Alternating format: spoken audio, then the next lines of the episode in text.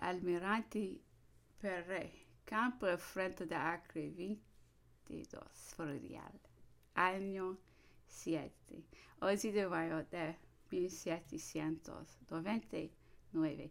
Ciudadano, al contraalmirante Cantio os muestra lo que debes hacer para evacuar de 400 a 500 heridos que he hecho transportar a Tentura y que es preciso que fiz a Alejandro y Damieta. Vuestra inteligencia y conocimientos náuticos vencerán todas las dificultades que se presenten. Vos y vuestras tripulaciones adquiriréis más gloria con esa acción que en el combate más brillante. Jamás habrá sido más útil un crucero de lo que el vuestro lo será. Ni fragata alguna habrá hecho mayor servicio a la República. El general Dubois.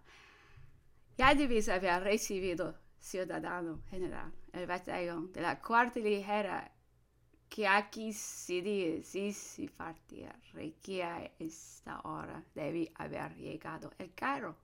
Dentro de tres días partiré con todo mi ejército para aquel punto. Solamente me retarda la evacuación de los heridos, pues tengo de seis a seiscientos. Me he apoderado de los principales puntos de la cerca de Acre. No hemos juzgado conveniente obstinarnos en situar la segunda línea fortificada, porque se hubiera perdido mucha gente y tiempo. De César ha recibido dos días a una flota compuesta de 30 barcos crecidos griegos y de 500 600 hombres de refuerzo.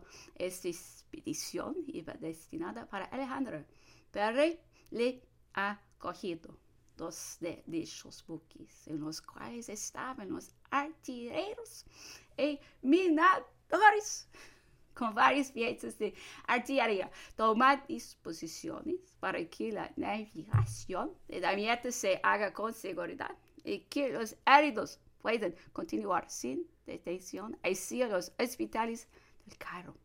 El ayudante general Almeras. Se van a evacuar sobre Damietta el mayor número posible de heridos si las comunicaciones están expeditas. Les haréis continuar inmediatamente sobre el Cairo, donde hallarán más comodidad. Habrá unos 400 o 500. Será menester tener dispuestos en Farechi una porción de barcos para los enfermos y heridos que llevamos. Oh my goodness, this is a bunch of letters. Mm, going to do this. Ok, acabo de hacer la visita del hospital. Faltan el marmitas y vasos para lavar las heridas. Lo único que necesitan los heridos es cebada y miel para cocimientos. Y sin embargo, no hay ni uno ni otro. Esos desgraciados que tanto derecho tienen a nuestro interés están sufriendo, mientras que todos los días se vende en el campo cebada y miel. Encargo, pues, con sin tardanza dichos artículos que son fáciles de procurarse en la batalla. El lienzo y las islas están a punto de concluir, cuyo objeto también deberéis proporcionar.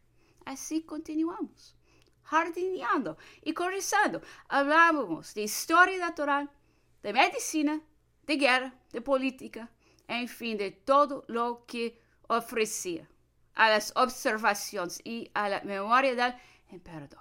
Pero tan luego como la conversación trae algún hecho o circunstancia que le recordase a la emperatriz o a su hijo, interrumpía su discurso para ocuparse únicamente en tratar de las cualidades de aquella y de la situación de este. Lamentábase de su abandono y de sus desgracias, pero manifestaba la esperanza de que no se dejaría desheredar y que pues tenía su nombre, también tendría su valor. Luego, como si te dice, vaticinar el porvenir de este niño. Pasaba de repente a hablar de su madre, prodigando elogios a su bondad, oh my goodness, su dulzura y al inmutable cariño que le tenía. Correspondía él con igual efecto, el cual acaso había sido cosa de su perdida.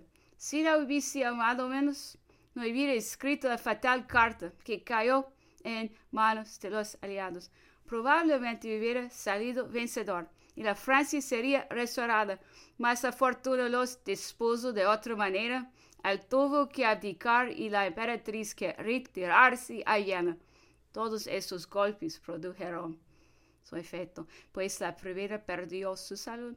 Los médicos la aconsejaron tomarse las aguas de ex. María Luisa, acompañada de Madame Brignoles, Corisar y Isabel, se trasladó a las aguas y a poco después llegó Talma, visto esto por F, que estaba ahí, y entró la fiebre del temor. Parecía que la conspiración estaba urdida, el trono en peligro y que todo era poco para destruirla. Todo en cartas, súplicas y denunciaciones, estimulando a las autoridades civiles y militares, pedía a las unas sus cochetes, a las otras sus gendarmes. En fin, no daba un paso. La emperatriz, que no fuese para él un motivo de angustia.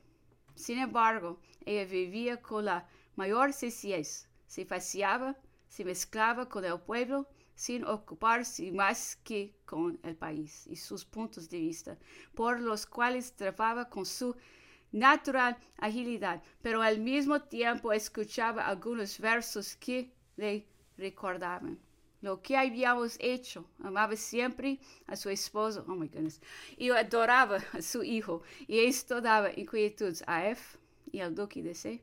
Una circunstancia las aumentó. Habiendo la princesa acogido a algunos soldados nuestros, al momento se dijo que había reunido mil a quinientos hombres y que iba a conquistar la Francia. La crónica acudió a tal desgracia queriendo impedir la entrada a los correos austriacos, pero Neipperg se enfadó y el gendarme no se atrevió a pasar adelante, quedándose en la misma ansiedad.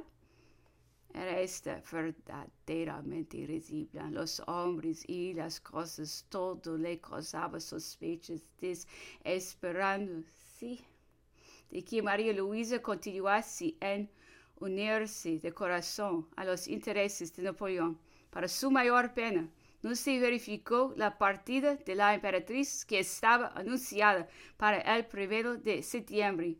Este inesperado retardo faltó poco para volverle la cabeza. Ya no soñaba sino desastres, fugas, insurrecciones. El pobre, acusado por todas partes por el miedo, tuvo que ceder a un sentimiento que hasta entonces nunca había conocido. Verdad es que tenía sus motivos y que había envejecido, mas las circunstancias les habían restituido la actividad de su juventud, hacía reconocer la Italia, queriendo unir la nación a su soberano legítimo para conseguir tan gran resultado. Imaginó que en un mismo día y en una hora misma se llevase toda la Francia, tropas y pueblo a los templos para proclamar su reconocimiento.